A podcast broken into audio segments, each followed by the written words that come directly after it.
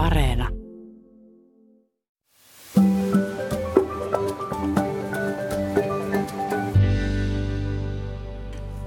Muistatko Mikko, kun vuoden 2020 alussa puhuttiin vielä iloisesta 20-luvusta ja sen uudelleen tulemisesta? Toki oli jo kuultu, että Kiinassa jossain kaukana oli liikkeellä tämmöinen mystinen virus, mutta ei siitä kyllä vielä huolestuttu. No joo, ja olikin sitten vähän pahempi pöpö kuitenkin kyseessä ja toi kyllä mukana ihan poikkeuksellisen vuoden.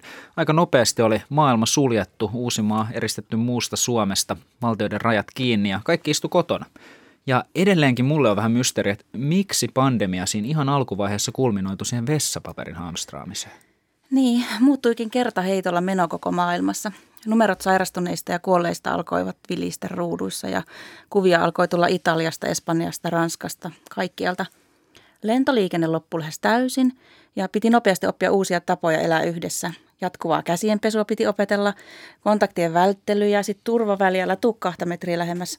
Ja yhtäkkiä oli ihmisiä maskeissaan jopa desinfioimassa katuja. Ja usein tuli erilaiset populaarikulttuurin dystopia-kuvastot melkein mieleen, että kaikki tämmöiset niin kuin vaikka kauhuelokuvat, jossa joku tuntematon globaali vitsaus nyt kurittaa ihmiskuntaa. Mutta siinä, missä näissä elokuvissa aika usein ihmiset kääntyy toisiaan vastaan ja vajoo tällaiseen niin kuin väkivaltaiseen barbarismiin, niin ihmisethän tuntuu alkaneen aika tälleen määrätietoisesti myös toimimaan yhdessä tässä tilanteen voittamiseksi. Eli pandemian keskellä me nähtiin tosi paljon myös ihan solidaarisuutta, yhteistyötä, auttamista – mutta miten tästä nyt sitten eteenpäin? Tänään käännetään katse vuoteen 2021 ja miksei samalla vähän kauemmaskin tulevaisuuteen. Vieraana meillä on ajankuvan mukaisesti etäyhteyksien päässä tieto- ja tieteiskirjailija Risto Isomäki ja filosofi Elisa Aaltola. Kysellään heiltä, minkälaisen tulevaisuuden edestään ihmiskunta nyt löytää. Olet kääntänyt korvasi horisonttiin. Minä olen Mikko Kuranlahti. Ja minä Hilkka Nevala. Tota, uskallettaisiko me heti alkuun vähän koittaa ennustaa tulevaa? Saa olla ihan lyhytkin kommentti näin alkuun, että mennään sitten vähän tarkennuksiin myöhemmin. Mutta minkälaisia asioita te ajattelisitte, että me tullaan näkemään vuonna 2021? Onko siellä näkyvissä jotakin merkittävää, mitä ihmiskunta tulee kohtaamaan, jos vaikka Elisa aloitat? No mä ajattelisin, että ihmiskunta tulee yhä enemmän kohtaamaan ei-inhimillisen maailman oleellisuuden meidän oman hyvinvoinnin kannalta, koska – Muulla luonnolla menee tällä hetkellä erittäin huonosti. Luonto sellaisena kuin me se tiedetään on, on kriisissä ja lajit on kuolemassa sukupuuttoon ja, ja ihminen on omilla toimillaan aiheuttanut näitä kriisejä. Ja, ja ne tulee nyt sitten meitä kohti. Eli, eli tavallaan se, joka kriisit aiheutti, joutuu sitten myös maksamaan niistä seurauksista myös omalla, omalla kustannuksellaan ja meidän hyvä elämä ja kukoistus ihan lajina on jossain määrin uhan alla ja vähintäänkin se, miten me täällä eletään, täytyy uudelleen miettiä radikaalilla tavalla. Eli me ollaan ehkä katsomassa peiliin. Mä veikkaisin, että tässä on semmoinen hetki, milloin ihmisen kasvojen eteen ihan kollektiivisessa mielessä ollaan asettamassa peiliä. Miltä kuulostaa Risto? Uh, ihan järkevältä. Tai mä sanoisin itse, että vuonna, tämän kanssa luulisin, että vuonna 2021 tulee tapahtumaan muutamia aika merkittäviä asioita. Ja ainakin kaksi sellaista on se, että ens, tai niin kuin tämä vuosi saattaa olla se vuosi, jolloin maailmassa suurten maiden hallitukset alkaa ensimmäisen kerran investoida todella suuria rahasummia ilmastonmuutoksen pysäyttämiseen. Tai aikaisemminkin on tietysti niin kuin jopa vuosikymmenien ajan niin kuin tehty hienoja julkilausumia ja on hyväksytty paljon niin kuin erilaisia prosentuaalisia vähennystavoitteita, mutta se mitä käytännössä on tehty rahana laskettuna on ollut kuitenkin suhteellisen päästä. Mutta nyt meillä on sellainen tilanne, että, että Kiina on päättänyt, että Kiinasta tulee hiilineutraali vuonna 2060, mikä tarkoittaa hyvin nopeata päästöjen vähennystä jo sitä ennen – sitten Yhdysvalloissa Joe Biden on päässyt noussut presidentiksi semmoisella ohjelmalla, johon perustuu ähm, tai johon liittyy se, että käytetään neljässä vuodessa 2000 miljardia dollaria talouden elvyttämiseen koronapandemian jäljiltä tavalla, joka myös niin kuin vastaa ilmastonmuutoksen haasteeseen. Ja Euroopan unionilla on sitten tämmöinen samantyyppinen tuhannen miljardin euron suuruinen European Green Deal-ohjelma. Että jos nämä alkaa toteutua, niin ähm, tämä on sellainen historiallinen hetki, jolloin nämä ilmastonmuutoksen vastaiset toimenpiteet alkaa, alkaa niin kuin edetä ihan toisella painoarvolla kuin, kuin aikaisemmin. Mutta toinen niin kuin iso asia, jonka mä olettaisin, että lähtee kunnolla liikkeelle ensi vuonna, että luulen, että alkaa tämmöinen hyvin vakava keskustelu suurisuuntaisen teollisen eläintuotannon riskeistä ja siitä, että onko meillä varaa niin ja halutaanko me ottaa näin isoja riskejä jatkossa. Koska, koska niin kuin se on, tämä koronapandemia on alleviivannut näitä vaaroja, mitä tähän liittyy niin kuin ihan uudella tavalla ja tuonut ne ihan toisella tavalla ihmisten ja hallitusten tietoisuuteen kuin aikaisemmin. Mitä Selisa Aaltola, sullakin tutkimusteemoissa tämä eläinkysymys ja eläin, eläintuotanto on ollut aika keskeisiä. Mitä sä ajattelet näistä Riston ajatuksista? Joo, mä todella toivon, että nämä, nämä Riston mainitsemat asiat toteutuu siten, että taloutta ohjattaisiin ympäristöystävällisempään suuntaan, mikä toistaiseksi on vaikuttanut olevan kovasti mahdotonta poliittisessa päätöksenteossa ja, ja taloudellisessa päätöksenteossa. Eli ei ole löytynyt sitä, sitä konkreettista tahtotilaa, siis tahtotilaa, joka konkretisoituu teoissa si, siihen, että taloutta ei ensisijaistettaisi luonnon kustannuksella, vaan koetettaisiin jotenkin yhdenmukaistaa sitten myös luonnon luonnon kukoistuksen kanssa, ei inhimillisen todellisuuden hyvinvoinnin kanssa. Ja tähän jälkimmäiseen eläinteollisuuskysymykseen mä olen aivan, aivan samaa mieltä siitä, että nyt on todella aika katsoa sitä, miten me muita eläimiä kohdellaan. Ja tehotuotanto on valitettavasti sellainen mainio kasvualusta epidemioille ja pandemioille. Ja, ja tämä johtuu ihan siitä, että kun laitetaan yhteen valtavia eläinmääriä hyvin luonnottomiin olosuhteisiin, missä ne eläimet kokee sitten voimakasta stressiä, niin, niin samalla niiden immuniteetti alenee ja, ja niille saatetaan syytää valtavia määriä antibiootteja maasta riippuen. Ja, ja nämä on siis huonokuntoisia, immuniteetiltä huonokuntoisia, usein aika sairaaloisia eläimiä, joiden fysiologia on asetettu äärimmilleen ja joiden tiheys on valtava ja, ja jotka saattaa sitten muodostaa myös antibioottiresistenttejä bakteerikantoja. Ja tällaiset ää, eläintilat on sitten todella semmoinen ihan, ihan tällainen petri dish-tyyppinen kasvualusta kaikenlaisille viruksille ja bakteereille, jotka saattaa uhata myös ihmislajin tulevaisuutta. Ja nyt todella olisi aika oppia jotain ja ja se, että oppiiko ihminen kriiseistä ja vaaroista ja uhkatilanteista, on nyt koetuksen alla, koska tässä on ollut tosi suuri kriisi meidän omaan terveyteen liittyen. Ja pystytäänkö me oppimaan siitä, että mistä se tuli, se kriisi, ja miten sitä voi välttää tulevaisuudessa, miten voi välttää vastaavia kriisejä tulevaisuudessa, se on semmoinen suuri kysymys. Ja kyllä mä tässä näkisin, että eläinsuhteen muutos on välttämätön. Ähm, eli täytyy lähestyä muita eläimiä jonakin muuna kuin pelkkänä biologisena materiaana, jota jalostetaan ja hyödynnetään mahdollisimman taloustehokkaasti, samalla unohtaen niiden eläinten oman näkökulman ja hyvinvoinnin. Eli, eli ehkä tavallaan me ollaan ansaittu se, että, että, että eletään kriisiä, koska me ollaan toimittu väärin. Mutta sitten me myös ansaitaan se, että näistä kriiseistä selvitään, jos me osataan muuttaa tekojamme ja toimintatapojamme ja elää täällä siten, että me ei aiheuteta haittaa muulle luonnolle ja muille eläimille niin paljon ja pikemminkin tuetaan niiden hyvää. Ja samalla sitten me tuettaisiin omaa hyvää. Eli nyt on kyllä todella suuria, suuria teemoja tässä edessä ja eläinasenteen, luontoasenteen muutos on yksi niistä.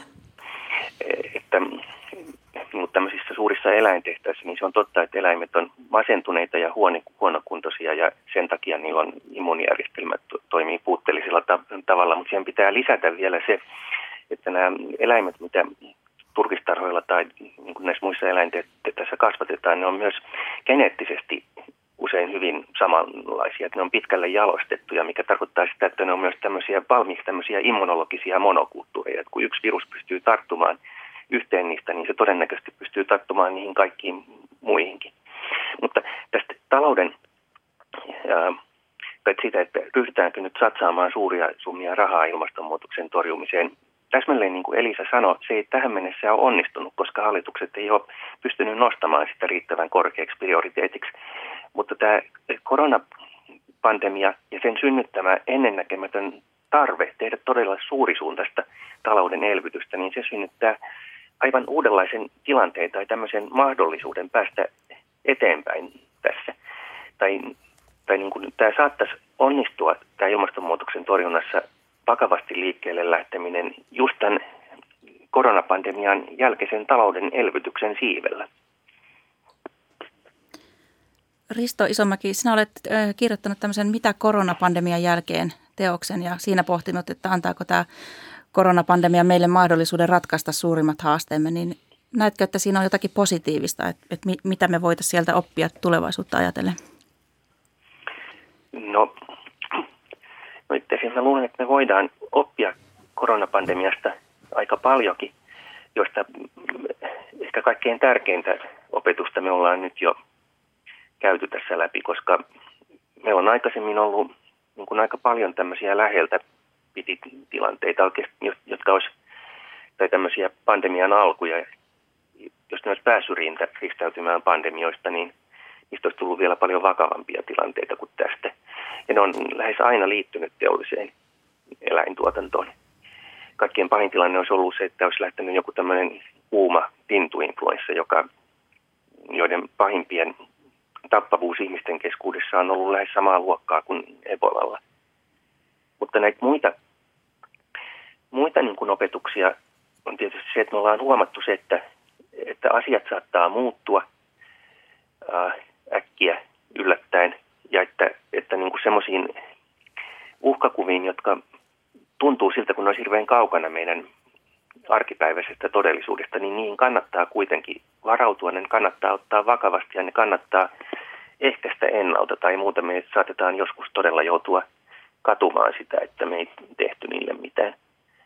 Kolmas tämmöinen asia, mikä me ollaan opittu, on se, että tarttuvat taudit on edelleen äh, iso ongelma meille, ja me ei haluta sellaista maailmaa, jossa, jossa meillä olisi niin täydellinen ilmastokaos, ja me jouduttaisiin taistelemaan yhtä aikaa tosi monia eri tarttuvia sairauksia ja niin aiheuttamia pandemioita vastaan tilanteessa, missä yhteiskunnassa juuri mikään ei toimi kunnolla. Ja mä luulen, että tämä on alleviivannut tämä koronapandemia tilanne ihmisille sitä, että jos, jos tämmöinen ilmastokaos syntyy, niin sen ikävimmät vaikutukset ihmisten kannalta on varmaan kuitenkin ennen kaikkea se, että kaikki tämmöiset äh, vanhat isot tartuntataudit isorokkoa lukuun ottamatta tekee suuren comebackin ja tulee niiden rinnalle ihan uusia sairauksia myös. Mutta sitten yksi vielä, mä luulen, että äh, tämä koronapandemia saattaa myös merkitä läpimurtoa antibioottiresistenssin vastaisessa taistelussa, koska kun erilaisille antibiooteille vastustuskykyisten bakteerikantojen kehittyminen on meidän terveyden näkökulmasta vielä hirveän paljon isompi ongelma kuin, kuin tämä koronapandemia on ollut. Maailman terveysjärjestö on esimerkiksi varoittanut, että jos me ei tehdä pian niin merkittäviä korjausliikkeitä, niin esimerkiksi nykyaikaiset syöpähoidot muuttuu pian mahdottomiksi.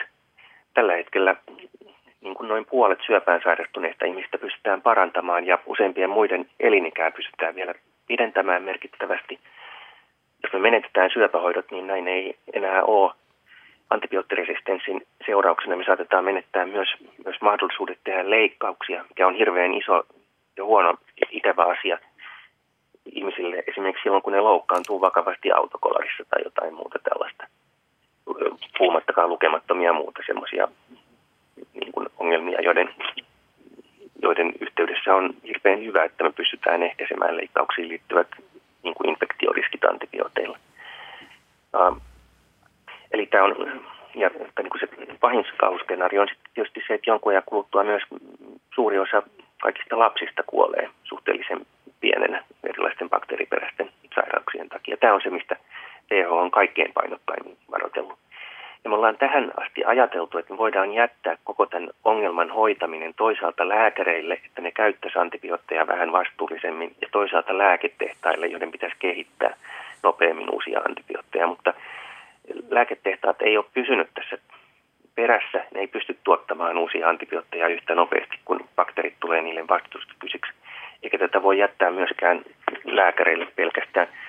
Ähm, tämän antibiootti ongelman hoitaminen tai antibioottien pelastaminen, sen pitäisi olla koko yhteiskunnan yhteinen tehtävä. Meidän pitäisi tehdä kaikki, mitä me voidaan niin kuin erilaisten vakavien bakteeriperäisten tulehduksien ennaltaehkäisemiseksi, joista hirveän tärkeä osa sitä keinovalikoimaa on monet sellaiset asiat, mitä me ollaan opeteltu tämän koronapandemian aikana tekemään.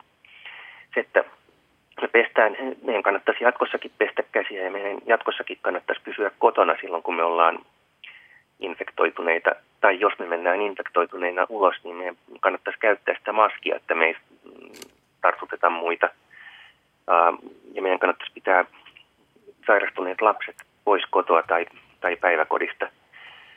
Jos me tehtäisiin nämä kaikki, ei nyt ihan ehkä sillä intensiteetillä kuin koronapandemian aikana, mutta kuitenkin pääsääntöisesti yrittäisiin olla vähän järkevämpiä tämän tyyppisissä asioissa myös jatkossa, niin me pystyttäisiin eliminoimaan hyvin suuri osa kaikista antibiootteja tarvitsevista bakteeritulehduksista, koska niistä suurin osa on erilaisten virusperäisten infektioiden jälkitauteja.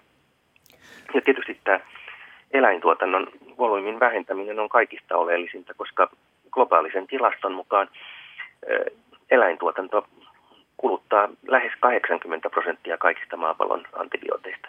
Niin kuin Elisa sanoi, näin eläintehtaiden olosuhteet on niin kamalat, että eläimille tarvitsee syöttää paljon antibiootteja, että ne pysyy hengissä riittävän pitkään. Ja sen takia vaan yksi viidesosa kaikista antibiooteista maailman, maailmassa tällä hetkellä käytetään ihmisen sairauksien hoitamiseen. Nythän tämä, mitä te kuvaatte, nämä laajat kriisit ja aika vakavat isot seuraukset, mitä niistä saattaa seurata, niin tähän on äärimmäisen vakava, äärimmäisen uhkaavan kuuloinen tulevaisuuskuva, mitä, mitä tässä kuitenkin rakennetaan ja mitä te mitä kuvaatte, niin mitä Elisa Aaltola, sä ajattelet nyt esimerkiksi just tästä ihmiskunnan yhdessä kokemasta globaalista poikkeustilasta? Uskot sä ihmisen mahdollisuuksiin aidosti oppia tästä ja viedä tämä jotenkin positiiviseen suuntaan, eli kääntää katastrofi voitoksi? No tässä on mahdollisuuksia siihen. Mä ähm, pidän hyvin vartenotettavana sitä tutkimusta, ihan empiiristäkin tutkimusta, jonka mukaan ihminen tekee usein tunne- ja kokemusperäisiä päätöksiä, ei niinkään rationaalisia päätöksiä. Eli vaikka me halutaan ajatella, että me ollaan hyvin järjellisiä olentoja, jotka tekee harkittuja arvioita ja teoissaan seuraa näitä arvioita, niin ihan tutkitusti ihmiset usein tekee sellaisia tekoja, jotka sotii myös heidän omaa tietoaan ja omia uskomuksiaan vastaan ja omia arvojaan vastaan. Ja tässä tosiaan tunteet ja kokemukset voi olla aika suuressa roolissa, eli, eli erilaiset ää, omat elämänkokemukset ja sitten, sitten vaikkapa kiukku tai empatia tai, tai syyllisyys, mikä ikinä se tunne on, niin vaikuttaa siihen, minkälaisia ratkaisuja me tehdään. Ja Yksi sellainen kiinnostava väite sitten onkin ollut, että, että me ei ehkä tunneta vielä tarpeeksi ää, asioita suhteessa ilmastonmuutokseen, tämmöisiin suuriin ympäristökriiseihin tai eläinteollisuuteen tai, tai ehkä tässä kohtaa sitten pandemioihinkaan nähden, koska nämä on sellaisia valtavia asioita, joita kohtaan on vaikea tuntea, sellaisia tunteita, Tunteethan on kehittynyt osana prososiaalista toimintaa ja ne tukee ihmisen yhteisöllisyyttä. Ne on sellainen ähm, kognitiivinen, mentaalinen ähm, rakennuspalikka, mikä mahdollistaa sitä, että me pysytään yhdessä, että me pysytään yhteisössä ja toimitaan sen sääntöjen mukaisesti, että edistää meidän selviytymistä. Ja, ja siinä mielessä nämä tunteet on aika sellainen ähm, henkilökohtaiseen liittyvä asia. Ne liittyy se henkilökohtaisiin suhteisiin. Mutta sitten tuntee tämmöisiä valtavia teemoja kohtaan, niin kuin koko ympäristö tai ilmastonmuutos tai muut eläimet sellaisena suurena ää, geneerisenä kategoriana, niin tässä kohtaa tunteet on, on asia, mitä me ei olla ehkä kehitetty vielä tarpeeksi. Ja ihmiset sitten saattaa vaikkapa repsahtaa ilmastoahdistukseen. Ja ahdistushan ei varsinaisesti ole tunne, vaan se on nimenomaan sitä, että me ei pystytä ää, käsitteellistämään sitä meidän kokemusta. Me ei löydetä sitä tunnetta, sitä, sitä tiettyä tunnekategoriaa, millä selittää sitä epämääräistä hermostuneisuutta, mikä meissä on. Ja, ja tunnetutkimuksessa tosiaan on ehdotettu yhdeksi ratkaisuksi sitä, että me hahmotettaisiin näitä suuria kysymyksiä myös uudenlaisten tunteiden kautta ja mietittäisiin tarkemmin, että minkälaisia tunteita ne herättää ja mihin nämä tunteet meitä motivoi ja mihin meitä motivoidaan muiden taholta, vaikkapa suuryritysten taholta tunteiden avulla. Miten ne käyttää tunteita hyväkseen, kun ne markkinoi meille asioita ja saattaa saada meidät tekemään sellaisia tekoja, jotka ei ole järkeviä muun ympäristön tai ihmiskunnankaan tulevaisuuden kannalta tai muiden eläinten kannalta. Ja, ja sitten mistä Risto puhuu, niin mulle tuli mieleen, mikä oli hyvin tärkeää, siis tämä Riston sanoma, ja mulle tuli mieleen se, että tässä tosiaan, jos, jos ajatellaan tunteiden ja kokemusten merkitystä, niin mulla itsellä oli syksyllä kokemus, joka liittyy tähän antibioottiresistenttiin ää, bakteerikantaan ja sen mahdollisuuteen. Mä sairastin aivoissa ollen tulehduksen ja sen jälkeen myös, myös sepsikseen ja mulle annettiin – kahdeksan viikon ajan suoraan, suoraan valtimoon valtavia määriä antibiootteja. Ja, ja vaikka mulla ei ollut tämmöistä äh, antibioottiresistenttiä bakteeria, niin mulle varmuuden vuoksi, koska jossain kohtaa ei ollut varmaa, että mistä, mistä bakteerikannasta on kyse, mulle annettiin äh, sellaista antibioottia, joka on se viimeinen antibiootti, jolle juuri mikään anti, äh, bakteeri ei ole vielä resistentti. Ja kun mä luin tästä, että tämä on se viimeinen, ja että tällekin on jo joitakin resistenttejä kantoja, ja kun mä huomasin, miten tarkkaan sitä säännösteltiin ja koko ajan punnittiin, että ja, ja siis testattiin, että paljonko sitä on veressä, mikä sen pitoisuus on, jotta mikään bakteeri ei pääsisi kehittämään vastustuskykyä tätä antibioottia kohtaan, niin se oli kyllä tosi herättävää. Ja, ja mulle tuli äärimmäisen haavoittuvainen olo, kun mä oivalsin, että tässä on nyt viimeinen. Ja tämä tulee murtumaan, tämä antibiootti tulee menettämään sen tehon. Ja mitä sen jälkeen? Ja silloin kun on itse semmoisessa tilassa, missä bakteeri joko tappaa tai antibiootti hoitaa sen, niin, niin siihen kyllä havahtuu siihen, että nyt täytyy toimia ja havahtuu siihen, että me tarvitaan niitä toimivia antibiootteja, me tarvitaan myös toimivaa yhteiskuntaa, sellaista, joka pystyy tarjoamaan apua ja, ja kun on tämmöisiä suuria pandemioita, niin nehän uhkaa sen yhteiskunnan toimivuutta. Ja, ja tästä tulee valtavia kysymyksiä eteen, mutta ehkä semmoisen henkilökohtaisen kokemuksen kautta ne voi myös avautua aika tuoreella ja hyvin semmoisella iholle tulevalla tavalla. Ja mä toivoisin, että tämä korona on ollut nyt sitten monelle semmoinen henkilökohtainen kokemus, koska monihan on, tai osa ihmisistä on sairastanut sen, osa ihmisistä tuntee Suomessa ihmiset, jotka on sairastaneet koronan, ja moni on pelännyt sitä, ja se on vaikuttanut kaikilla siihen omaan arkeen. Niin mä todella toivon, että tätä kautta olisi herännyt semmoista tunnetta ja kokemusta, joka saa meidät sit seuraamaan myös järjen ääntä, kun mietitään muuta luontoa ja muita eläimiä ja, ja myös sit ihmistä koskevia päätöksiä ja tekoja. Joo, siis toiminta kuvaat tässä. Siis yksi, yksi ihan keskeinen teema, mitä vuosi 2020 ainakin ihmiskunnalle toi, niin kyllähän se toi just tällaisen kuolemanpelon, kokemuksen rajallisuudesta, ihmisyyden hauraudesta, jotenkin osaksi kollektiivista tietoisuutta, että yhtäkkiä oli kuoliluvut ja muut, jotka juoksi, juoksi päivälehtien etusivuilla ja muuta tällaista. Risto Isomäki, miten, miten sä näet, että oliko tämmöinen kollektiivinen kuolevaisuus ja rajallisuus, niin miten se vaikutti ihmisiin? Onko siinä just jotain semmoista, mistä meidän pitäisi ottaa opiksi?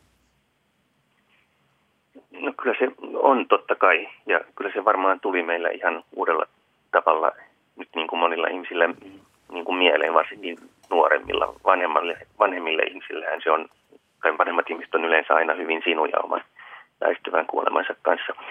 Mutta, mutta meillä on ollut se tilanne, että, että tällaiset niin kuin tarttuvat taudit ja niiden aiheuttamat yhtään vakavammat epidemiat, ne on niin kuin loistanut meiltä poissaolollaan pitkän aikaa, tai tätä ennen viimeinen todella vakava niin kuin pandemia, joka on koskettanut myös teollisuusmaitakin todella rajusti, oli sata vuotta sitten tämä Espanjan tauti. Ja tarttuvilla taudeilla on ollut hyvin niin kuin marginaalinen rooli meidän elämässä pitkän aikaa.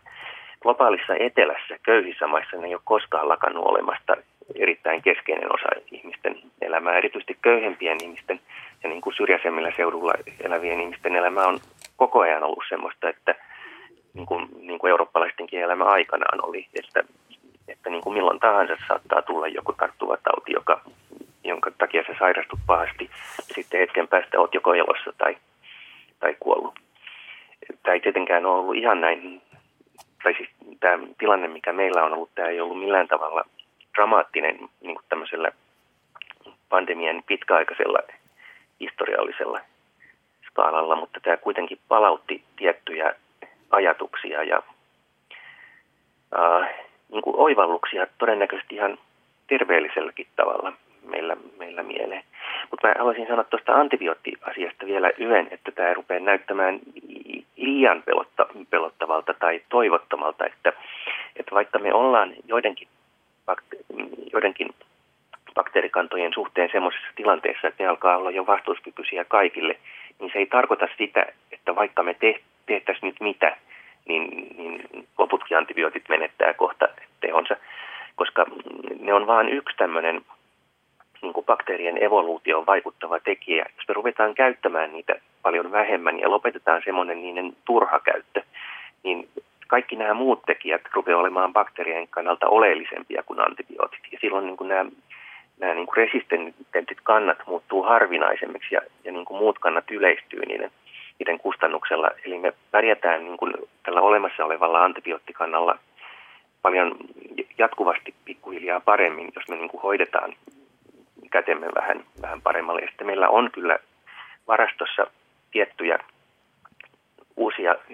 aseita, joista saattaa olla, olla iloa, kuten, kuten niin kuin antibioottien tehon parantaminen tällä CRISPR tekniikalla. Ja, ja sitten yksi, mihin pitäisi ruveta kiinnittämään vakavaa huomiota, on nämä, nämä bakteerivirukset. Eli, eli jokaisella, jokaisella bakteerilla on myös omat saalistajansa, virukset, jotka syö näitä bakteereja. Ja ennen antibiootteja bakteerivirukset oli paras tunnettu lääke vaikeisiin bakteeritulehduksiin, mutta me ollaan niin kuin unohdettu kokonaan tämä lääketieteen linja sen jälkeen, kun antibiootit kehitettiin. Ja se pitäisi varmaan taas elvyttää. Siinä on nykyaikaisen lääketieteen ja, ja niin kuin lääketeollisuutta säätelevän lainsäädännön ja filosofian näkökulmasta se vaikeus, että, että nykyään me halutaan, että, että lääkkeet sisältää jotakin tiettyä ainesosaa täysin puhtaan. Eli meidän pitää tietää tarkkaan, mitä siinä on. Siinä ei saa olla mitään ylimääräistä. Ja bakteeriviruksia todennäköisesti ei voi käyttää muuta kuin hyvin monimutkaisina koktailina, koska tietty bakteerivirus syö vain tiettyä bakteeria, jotta me löydetään se bakteerivirus, joka hyökkää sen meidän ongelman muodostavan bakteerin kimppuun. Meille pitäisi antaa semmoinen koktaili, josta löytyy myös semmoinen, joka, joka pystyy sen bakteerin syömään. Uh, voisin kertoa tästä semmoisen anekdootin, että, uh, että Intiassahan niin kuin hyvin monet uskovaiset ihmiset on vakuuttuneita siitä, että kangesin veden juominen on terveellistä ja se parantaa sairauksia. Ja tietysti jos, jos niin kuin ihminen, joka on terve, puhumattakaan länsimaista turist, turistista, menee juomaan kangesin vettä, niin sehän sairastuu heti ihan, ihan kauheeseen vatsasuolistotulehdukseen, koska siinä on hirveän määrä kaikenlaisia pöpöjä.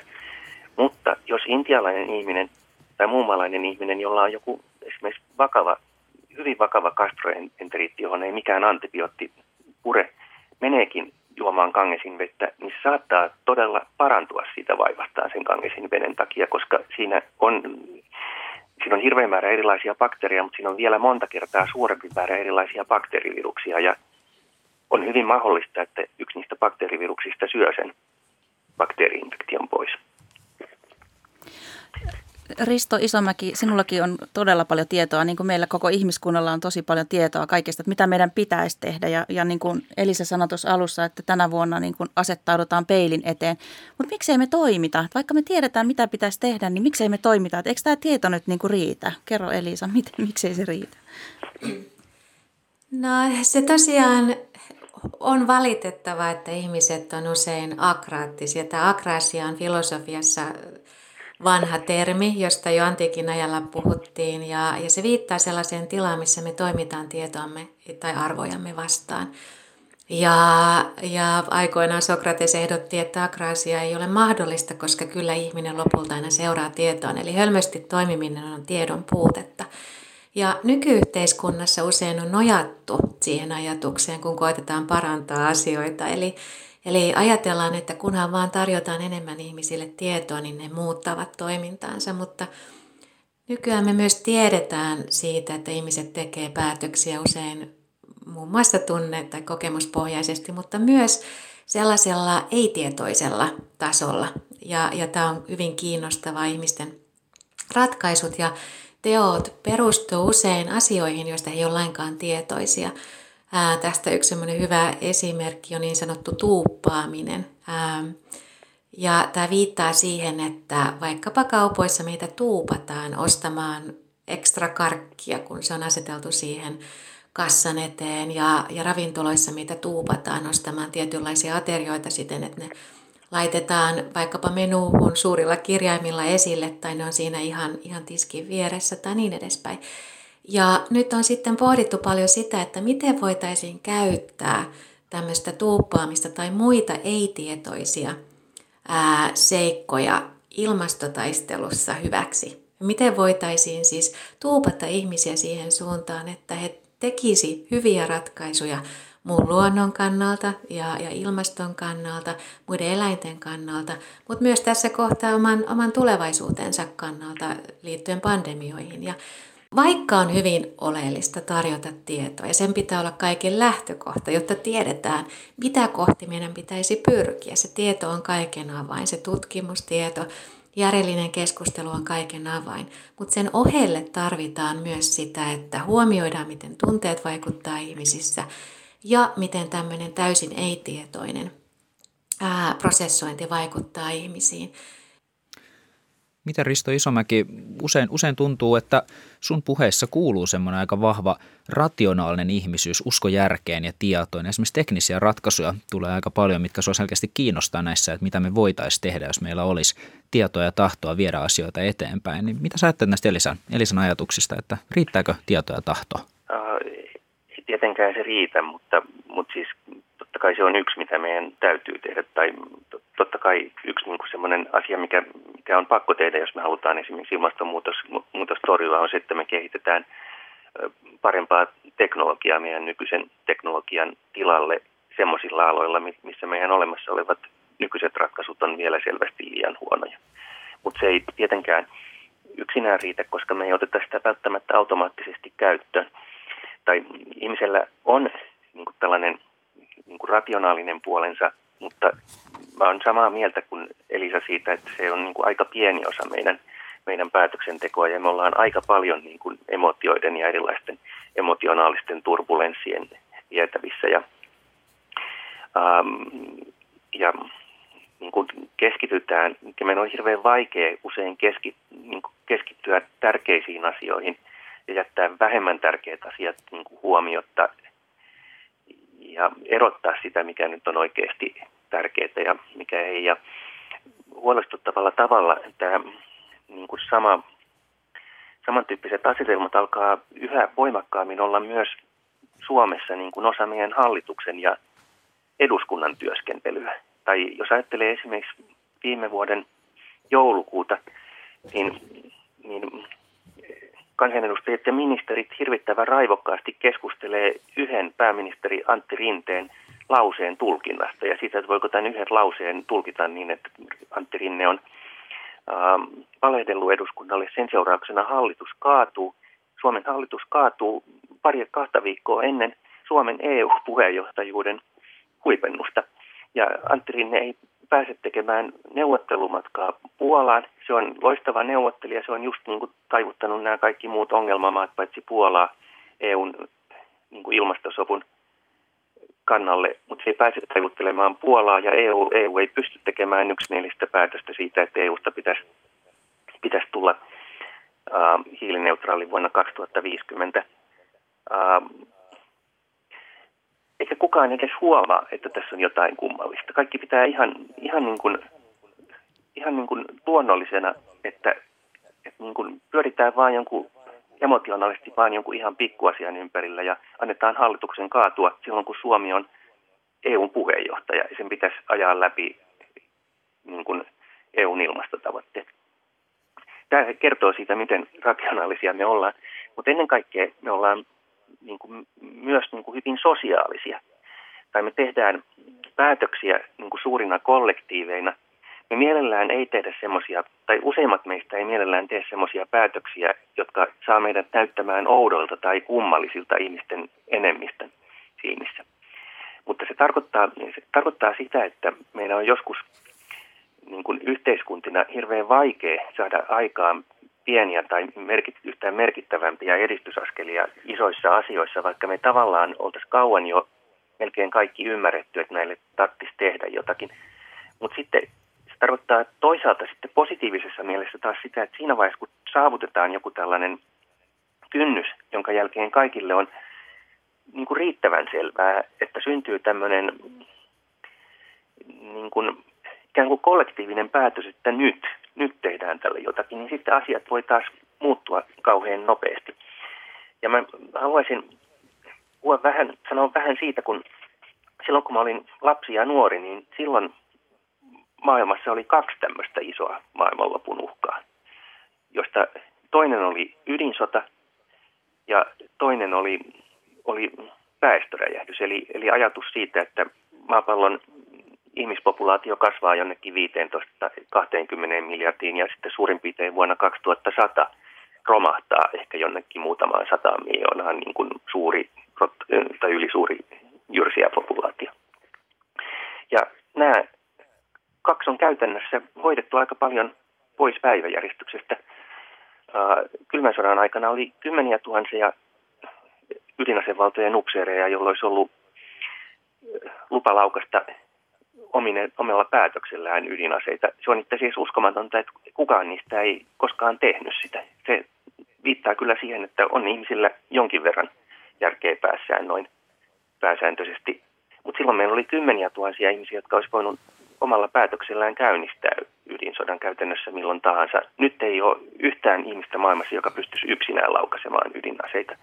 Ja, ja muutenkin ydinsodan mahdollisuus on tavattoman paljon pienempi ja ydinaseiden räjähdysvoiman mukaan laskettu määrä on noin yksi neljäskymmenesosa siitä, mitä se kylmän sodan huipulla oli. Ja myös tämä väestöräjähdysasia on aika pitkälle pois päiväjärjestyksestä käytännössä ähm, muualla kuin Saharan eteläpuoleisessa Afrikassa. Ja sekin on tapahtunut tavattoman nopeasti. Vuonna 1950 Yhdysvalloissa 40 osavaltiossa ehkäisyvälineet oli vielä kiellettyjä. Ja silloin kun maailman ensimmäinen ehkäisypilleri kehitettiin, silloin kun Gregory Pinkos-niminen tutkija sen kehitti, niin tämä tutkimus, mitä se teki, se oli Yhdysvalloissa lain mukaan laitonta. Eli se teki sen maan alla osittain Japanissa ja Katarina McCormack-nimisen yhdysvaltalaisen rikkaan feministin rahoituksella.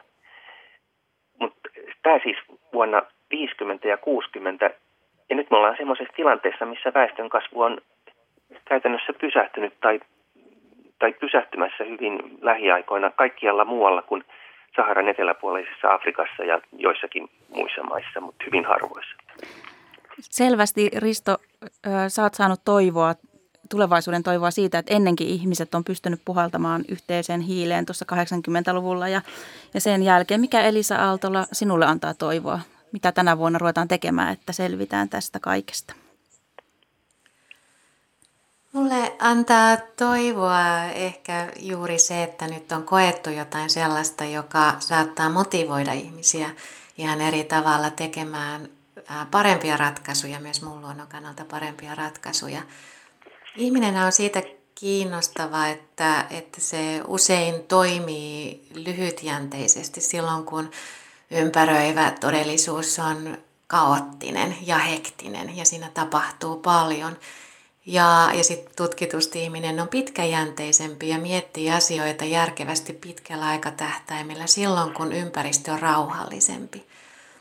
Ja, ja tämä sitten on sellainen asia, mikä ehkä hiukan poistaa mun toivoa, koska tällä hetkellä me eletään semmoisessa hyvin hektisessä yhteiskunnassa, missä on vaikkapa koko ajan someviestintää ja informaatiota tulee joka suunnalta ja tapahtuu paljon suuria asioita ja sitten on nämä kriisit tässä käsillä. Ja se voi tuottaa semmoisen hektisen tunnelman, hyvin niin kuin täyden, tiheän tunnelman, jonka raameissa pitää toimia nopeasti. Ja silloin, kun ihminen on ollut savannilla, niin tämmöinen nopea, impulsiivinen toiminta on saattanut palvella selviytymistä, koska jos ihminen on jäänyt miettimään, että haa, tuossa on leijona, mitä hän mun kannattaisi tehdä, niin hänellä on käynyt huonosti, mutta jos hän on äkkiä sänännyt karkuun asiaa miettimättä, niin hän on pelastunut. Ja silloin kun on paljon tämmöisiä uhkia, niin se, se välitön toiminta voi olla hyvin tärkeää. Mutta se nopea, nopea päätöksenteko voi myös olla pitkällä aikajänteellä sitten vähemmän harkittua ja vähemmän hyödyllistä.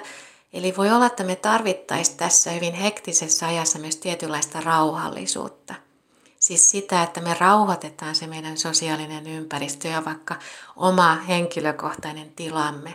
Ja otetaan semmoisia aikalisia ja mietitään ihan kunnolla, että mihin meidän kannattaa tähdätä, mihin me ollaan menossa.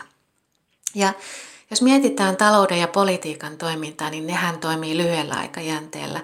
Ja, ja mietitään, mietitään siis sitä välitöntä taloudellista voittoa tai, tai neljännesvuosiennusteita ja, ja vaaleja ja näin edespäin. Ja sinnekin tarvittaisiin nyt tätä vähemmän hektistä, vähemmän niin kuin täyttä ää, todellisuutta ja enemmän sitä rauhallisia päätöksentekoja ruokkivaa seesteisyyttä, missä nähdään pitkiä linjoja.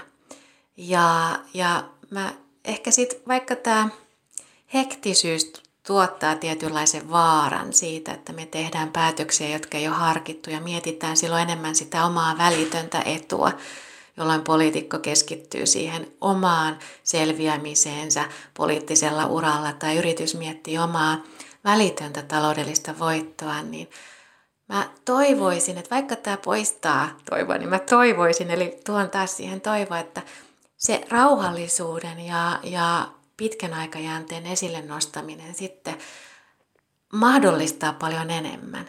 Ja, ja ehkä tämä sitten on semmoinen kiva aasinsilta myös reflektiivisyyden ja pohdinnan ja filosofian rooliin, koska me tarvitaan sitä, että me istutaan alas ja mietitään ihan kunnolla sitä, että mitä, mitä meidän täytyy tavoitella, miten meidän tulee toimia. Ja tässä täytyy ottaa huomioon ei ainoastaan se seuraava vuosi tai oma oma ura tai oma perhe tai oma yritys tai, tai mikä ikinä se on oma suuryritys, vaan, vaan täytyy miettiä 500 vuoden päähän tai tuhannen vuoden päähän. Eli ottaa semmoisia tosi pitkiä aikajanoja ja miettiä myös muiden lajien hyvää tuolla aikajanalla.